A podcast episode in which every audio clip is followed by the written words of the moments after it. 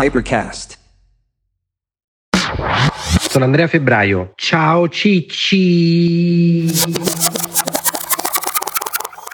Uè Ciccio, bello Morris. Allora, ciccini e ciccine. Questa è una puntata incredibile perché ho avuto modo di conoscere questa persona fantastica, oltre che essere super carina, secondo me è un genio in realtà. Adesso poi ascoltate dalla sua vera voce. E voglio anche farvi una premessa. Prima di svelarvi il nome della persona, vi voglio dire che se fosse un animale, ci pensavo qui venendo, e poi vabbè c'è anche una leggera battuta col suo cognome, però per me che ho fatto equitazione lei sarebbe un Mustang. Non so se avete presente cos'è un Mustang, uno di questi cavalli selvatici americani. La parola Mustang deriva dal messicano adesso non mi ricordo come si dice in spagnolo, ma comunque vuol dire non addomesticato. Sono questi cavallini liberi sulla prateria americana, quella proprio del Far West, che sono famosi per essere super indipendenti, velocissimi, però anche con un carattere bellissimo. Infatti io che ho fatto un po' di equitazione, cavalcare il Mustang è una cosa meravigliosa perché lui si fa cavalcare solo se tu diventi suo amico, visto che lui è un animale autonomo, cioè, però ha una potenza, una velocità, tutto racchiuso in una confezione piccola, potente, scattante, eccetera. Allora, chi ci abbiamo oggi qui? Perché non ti presenti? Vai. Ladies and gentlemen.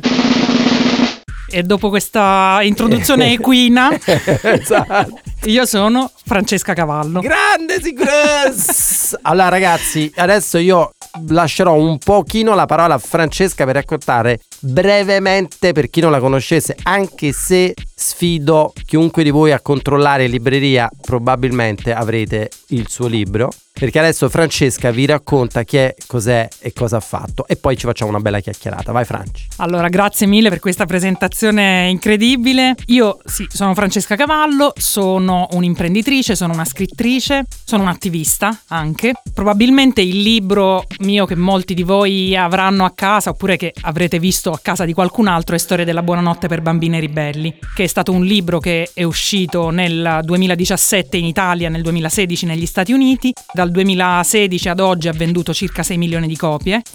Nice. È stato tradotto in 49 lingue. Mamma mia. Ed è stato lanciato in un modo abbastanza anomalo perché invece che essere lanciato attraverso un accordo, diciamo, editoriale tradizionale, fu lanciato con una campagna di crowdfunding su Kickstarter, diventando il libro che ha ricevuto più fondi nel mondo del crowdfunding nella storia. Certo. Per cui io da allora, dal 2016 ad oggi, ho lanciato poi mh, 4, no, 5 campagne su Kickstarter che sono tutte andate molto bene, sempre legate al mondo dei libri e tendenzialmente ai libri per l'infanzia.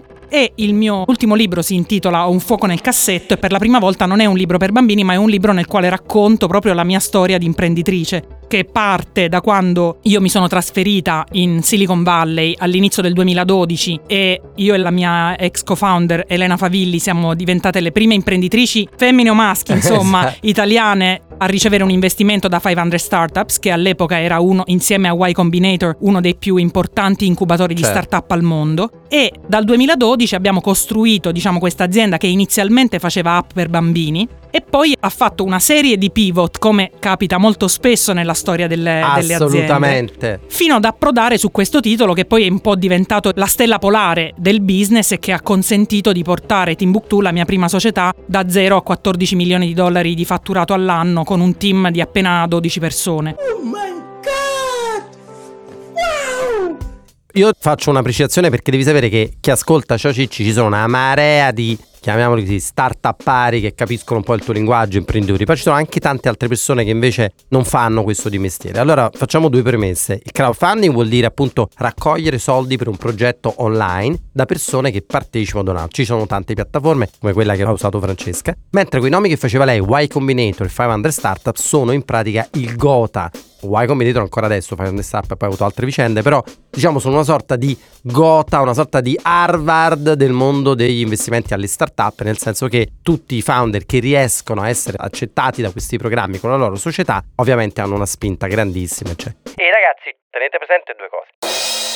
A. Francesca è una ragazza del sud Italia ed è la forse cosa più bella visto che io sono di Napoli, perché per la precisione è di un pesino vicino Taranto, giusto? Lizzano. Esatto.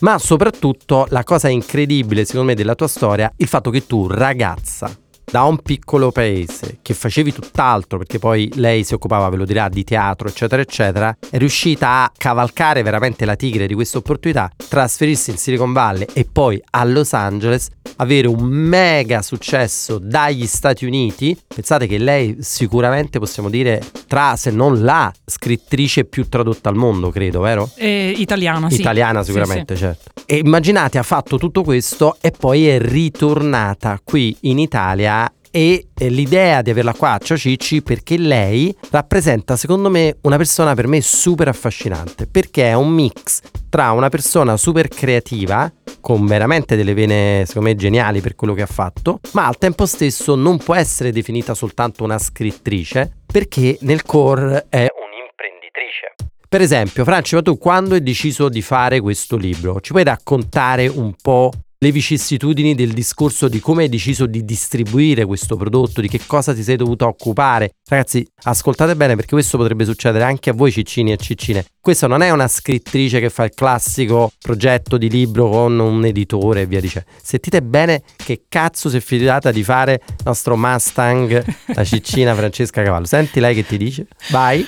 Allora, diciamo che come tutti i successi che vengono costruiti in una notte, è eh, preceduto da tantissimi fallimenti, no? No! God, please, no! No! Io mi ricordo che a 500 Startups ci ripetevano questo mantra. È difficile battere quelli che non si arrendono mai. E io questa cosa me la ripeto tutt'oggi, nonostante siano passati tanti anni dall'epoca in cui Certo. ero nel- nell'incubatore di startup.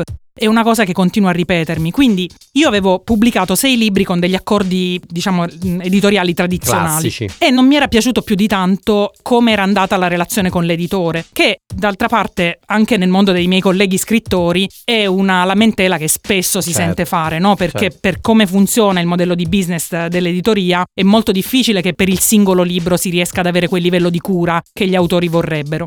E quindi lì qual è stata la svolta? Invece che continuare a provare a far funzionare quel sistema lì, decidemmo di lanciare il progetto prima di scrivere il libro.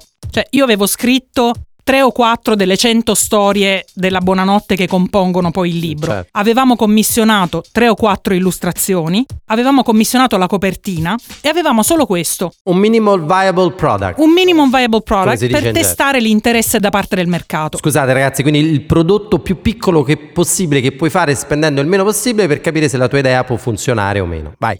Quindi a quel punto il crowdfunding funziona sostanzialmente che tu presenti il progetto di un prodotto e dai a chi ti segue la possibilità di preacquistare quel prodotto e di darti quindi attraverso il preordine i fondi necessari per realizzarlo. A quel punto noi avevamo l'obiettivo di raccogliere 40.000 dollari per stampare le prime mille copie di Bambini Ribelli. Alla fine dei 29 giorni della campagna, invece di dollari nella prima campagna ne raccogliemmo 675.000. Cacchio. Good job! E a quel punto tantissimi editori volevano acquistare i diritti Certo. per pubblicare Certo. il libro. Però noi dicemmo, ma noi abbiamo dimostrato che esiste un mercato potenziale gigantesco per questo libro e abbiamo dimostrato di saper raggiungere quel mercato, perché quello normalmente dovrebbe essere il, il valore Lavora- aggiunto di un editore. Certo. no? Quanto ti aveva offerto l'editore? Senza dire il nome dell'editore, ma quanto ti aveva offerto? L'editore aveva offerto un anticipo royalties di un milione di dollari. Cioè, quindi ragazzi, rendetevi conto, lei fino a quel momento aveva scritto, però non aveva ancora scritto dei successi No. internazionali, eccetera. Assolutamente. Lei è stata così brava da creare una tale hype, diciamo, online su questo libro, pur non avendo ancora il libro, aveva fatto soltanto quattro storie alla copertina, ha raccolto i soldi dalle persone, che a quel punto un editore di cui non vi facciamo il nome, ma famosissimo, va da lei e dice Ciccia, ti do un milione di dollari, lei è la sua coautrice, un milione di dollari per questo libro. E tu che gli hai detto? No. Sti cazzi praticamente. Lei gli ha detto no. Quando tu dici perché l'hai fatta venire in Ciao Cicci? Perché questa ragazza ha due palle che la metà bassa. Vai. E- Quanti anni avevi, scusa, quando hai fatto questo? E nel 2016 avevo 33 anni. Tutto questo una ragazza di un paesino vicino Taranto a Los Angeles in Silicon Valley che va lì e fa questo. Con Sintoni- un papà che è un venditore di auto, non, è, non Esatto. lavora, non è né un artista né lavora in questa... Esatto. E lei veniva al mondo del teatro, capisci? Eh. Eh, no, perché lì uno si deve fare un po' di conti. E io avevo fatto un po' di conti e avevo detto, secondo me un milione è una cifra stratosferica per il mondo dell'editoria, però noi su questo libro possiamo avere dei margini molto, Molto maggiori. E infatti questo ci consentì di passare dal 2015 al 2016 da 0 a 2 milioni di fatturato. Wow. E dal 2016 al 2017 quel no ci consentì di passare da 2 a 12 milioni di fatturato. Voi vi rendete conto? Anche perché il libro all'epoca costava quanto? 35, 35 dollari, Ok. che era un prezzo che un editore tradizionale non avrebbe mai difeso per un libro. Certo. E che noi riuscivamo a giustificare perché eravamo riuscite a creare un'operazione di marketing che era incredibilmente genuina e che le persone avvertivano Certo, come diversa certo. dal modo in cui normalmente venivano comunicati i libri. E riuscivamo a offrire insieme al libro un mondo di contenuto del quale peraltro faceva parte anche un podcast che poi ha vinto tantissimi premi ed è arrivato ad avere 12 milioni di ascoltatori. Insomma, avevamo confezionato un'operazione a tutto tondo che sarebbe stato difficile confezionare. E c'è da dire che il libro comunque era un libro, io ovviamente l'ho regalato a mia figlia, anzi mia mamma l'ha regalato a mia figlia, è un libro comunque anche molto curato. Una cosa che ti volevo chiedere, Due, in realtà. la prima è stato importante il fattore culo, L'ho sempre detto io che nella vita ci vuole culo. Cioè Certo, è sempre importante il fattore eh, culo. questa è la cosa che mi piaceva, infatti era una domanda retorica, se dicevi di no ti buttavamo fuori, no scherzo. E poi l'altra cosa invece importantissima, secondo me, da capire pure, è quella storia che dicevi prima di quelli che non si arrendono, il discorso del pivot. Ovviamente questa tu è una cosa che dai per scontato perché sei un'imprenditrice, sei una scrittrice, eccetera. Però il 99% delle persone, anche quelle che ci ascoltano, magari hanno un'idea, provano, quell'idea non funziona, basta, si arrendono, ciao. Invece voi dovete capire ragazzi che le società di maggior successo al mondo, ma parliamo di società come anche Twitter, Airbnb o per andare proprio nella preistoria, Hotmail, eccetera. Questi sono tutti partiti con un'altra idea, dovevano fare un altro cazzo proprio. Poi a un certo punto hanno avuto la capacità di capire che c'era un modo di addrizzare il tiro, comunque cambiare strada e riuscire a sfondare. Francesca era andata lì per fare un'applicazione per iPad quando gli iPad erano stati lanciati. Sì, Vero? sì. E dall'iPad che cosa si è trovata? A fare un libro. Secondo te, adesso lasciamo stare che poi il libro è stato preso da editori, eccetera. Alla fine questo libro quanto avrà fatturato nella sua storia? Tantissimo, secondo me. Ma soltanto in Italia credo che abbia fatturato qualcosa come 25 milioni, una roba Pensate. del genere. Pensate ragazzi, con un'opera creativa. Io quando dico appunto che Francesca ha un che di geniale, perché poi in questi giorni ho avuto modo di conoscere, abbiamo parlato di tante cose, tanti progetti, eccetera. Veramente l'analogia col Mustang è giustissima, secondo me. Perché comunque è veloce nelle idee, però a differenza di tante persone che incontri, lei alle idee ci mette dietro una cosa che è fondamentale che manca a tanti, che è l'execution. Cioè, per esempio, ve ne dico una. Lei, quando ha rifiutato quel milione di dollari dall'editore, si è esposta non solo al rischio che poteva pure guadagnarci un cazzo con questo libro, ma anche a una serie di problemi che normalmente nessun scrittore deve affrontare. Per esempio, Ok, io dico no all'editore. Bene, ma come cazzo lo distribuisco sto libro? Come lo stampo. come lo stampo, cioè come faccio a fare in modo che adesso questo libro che la gente mi tocca e fallo, per esempio su molte piattaforme di crowdfunding, Kickstarter, ci sono dei progetti bellissimi, poi alla fine cadono, non perché magari riescono pure a raccogliere i soldi. Per esempio io sono una delle vittime di questo, nel senso che io mi appassiono dei progetti Kickstarter, una volta ho finanziato un progetto per avere un kit, perché io sono negato con le piante, che adesso è una tecnologia diffusa, dove ti arrivava questo cosetto, te lo mettevi a casa, compravi le cartucce, premevi un tasto e quello ti faceva crescere le piantine e tutto quello che cazzo volevi. Mm. Peccato che non mi è mai arrivato. E voi a casa ricordate, tutto quello che avete visto a questo prezzo. Quindi prendete il telefono e ordinate subito. Vi garantisco che sarete soddisfatti.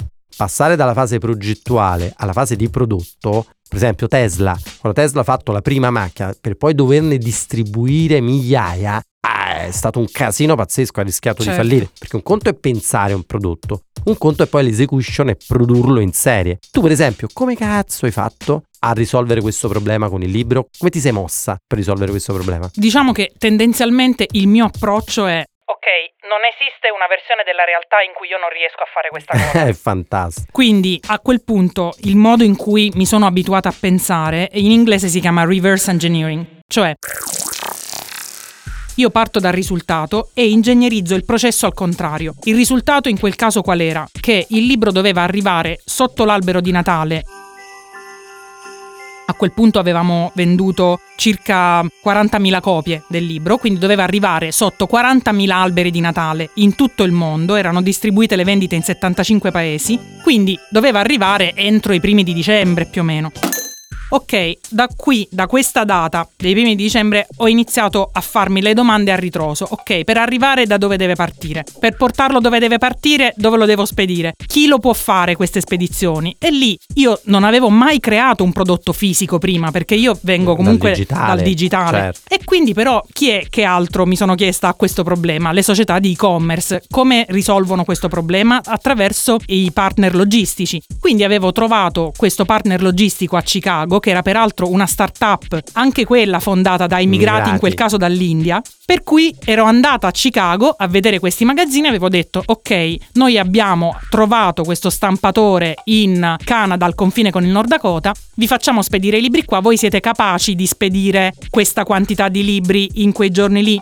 E così piano piano risali la corrente e dici ok, quindi albero di Natale, magazzino a Chicago, eh, stampatore, quindi mi sono fatta questo viaggio per andare a vedere la stampa del libro su questi aereini a ottobre. Vado. Circondata di gente armata fino ai denti perché quella è la, la stagione della caccia al cervo Eh, in Canada. là, boh, no, tutti per andare a prendere il cervo, tu andavi a prendere il libro invece. Però questo è uno degli aspetti più entusiasmanti Certo. del fatto di fare impresa, che uno si ritrova, e che sono sicura che questo è capitato anche Sì, a te, certo. in delle situazioni nelle quali non avresti mai pensato di Certo. ritrovarti. Se io avessi scelto, diciamo, la strada, tra virgolette, più Classica. comoda, quella già battuta, di dire, vabbè, mi intasco questo milione e vendo i diritti. Non avrei mai fatto quel viaggio nell'areino, non, non sarei andata a Chicago a Certo. far vedere a questi come dovevano fare i pacchetti, cioè non avrei avuto quel legame così forte e anche quella comprensione che da scrittrice francamente è molto preziosa di come funziona la catena di- Certo. del valore di Certo. un libro. E a me questo mi entusiasma ed è sempre stata la mia motivazione per fare impresa.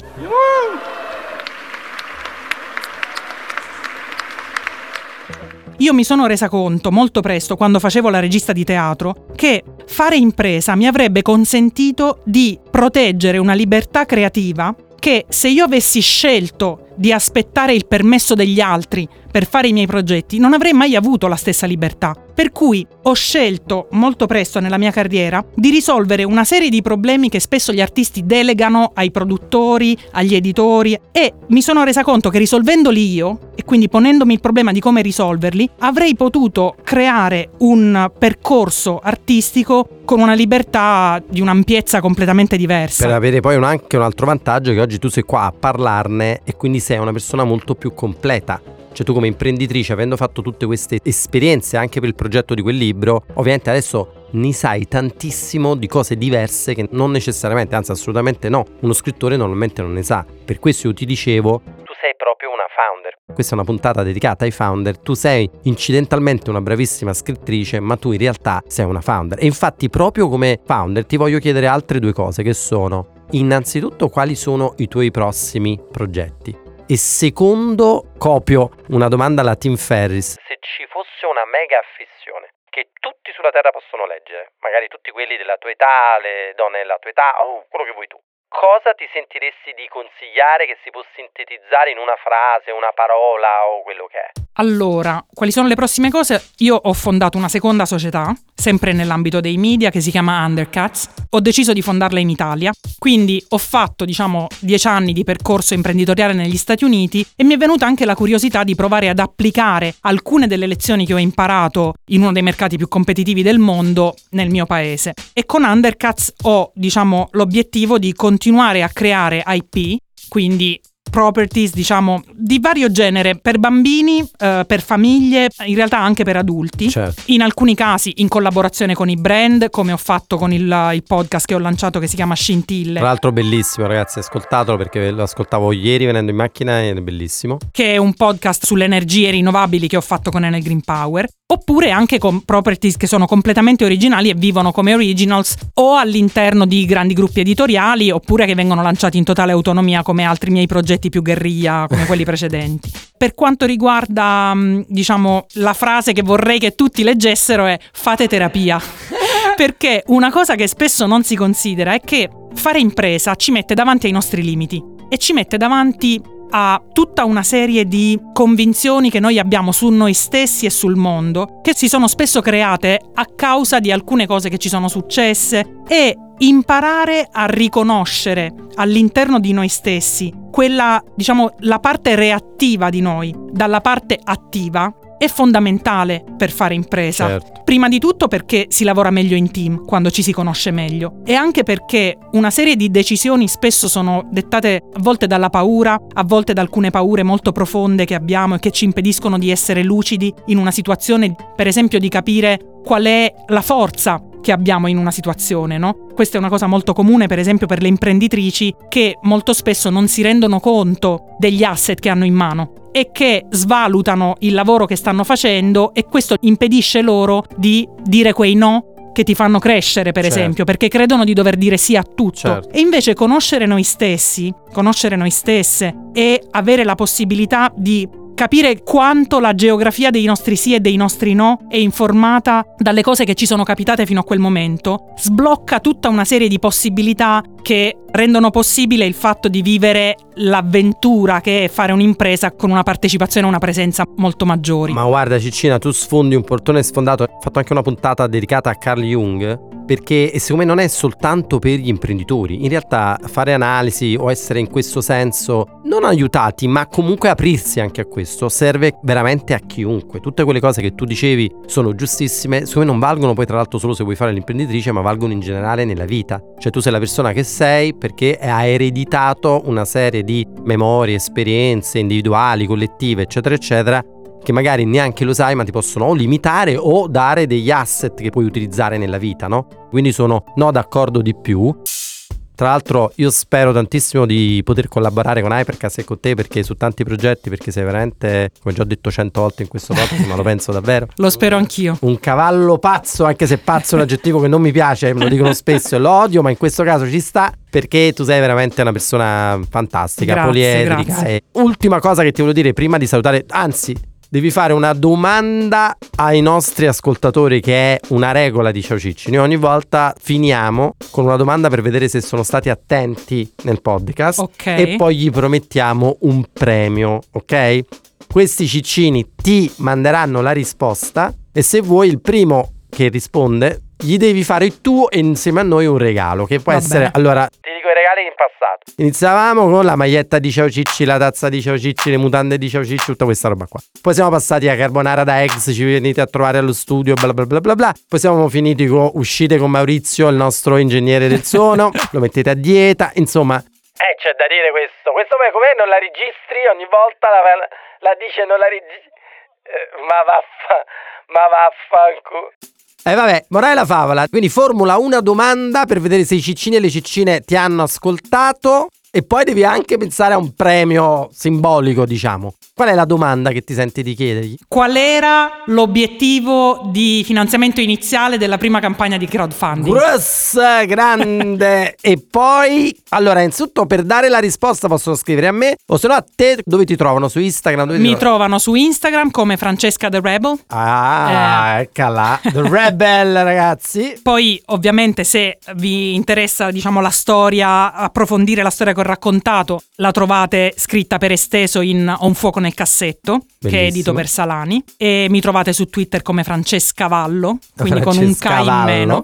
E che cosa vincono i ciccini e le ciccine E che vincono indovinano? una copia di Un fuoco nel cassetto. Ah, Ve la spedisco io firmata Ah, con la dedica. Con la dedica, grande. Ma rimettiti a leggere che tu non leggi mai un cazzo, che stai là dietro schiattato alla mattina e alla sera.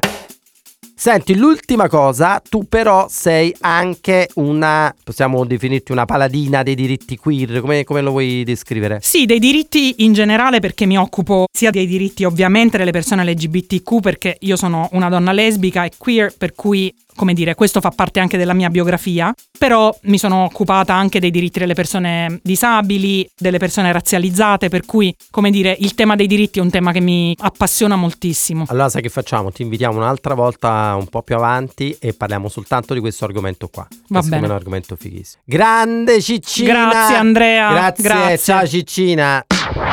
Ciao Cicci. Su, ragazzi, guardate il look, imparate, vedete su queste scale. Mari, eh, eh, cambia un po' il look, bello mio. Sta là che Eh, che cazzo.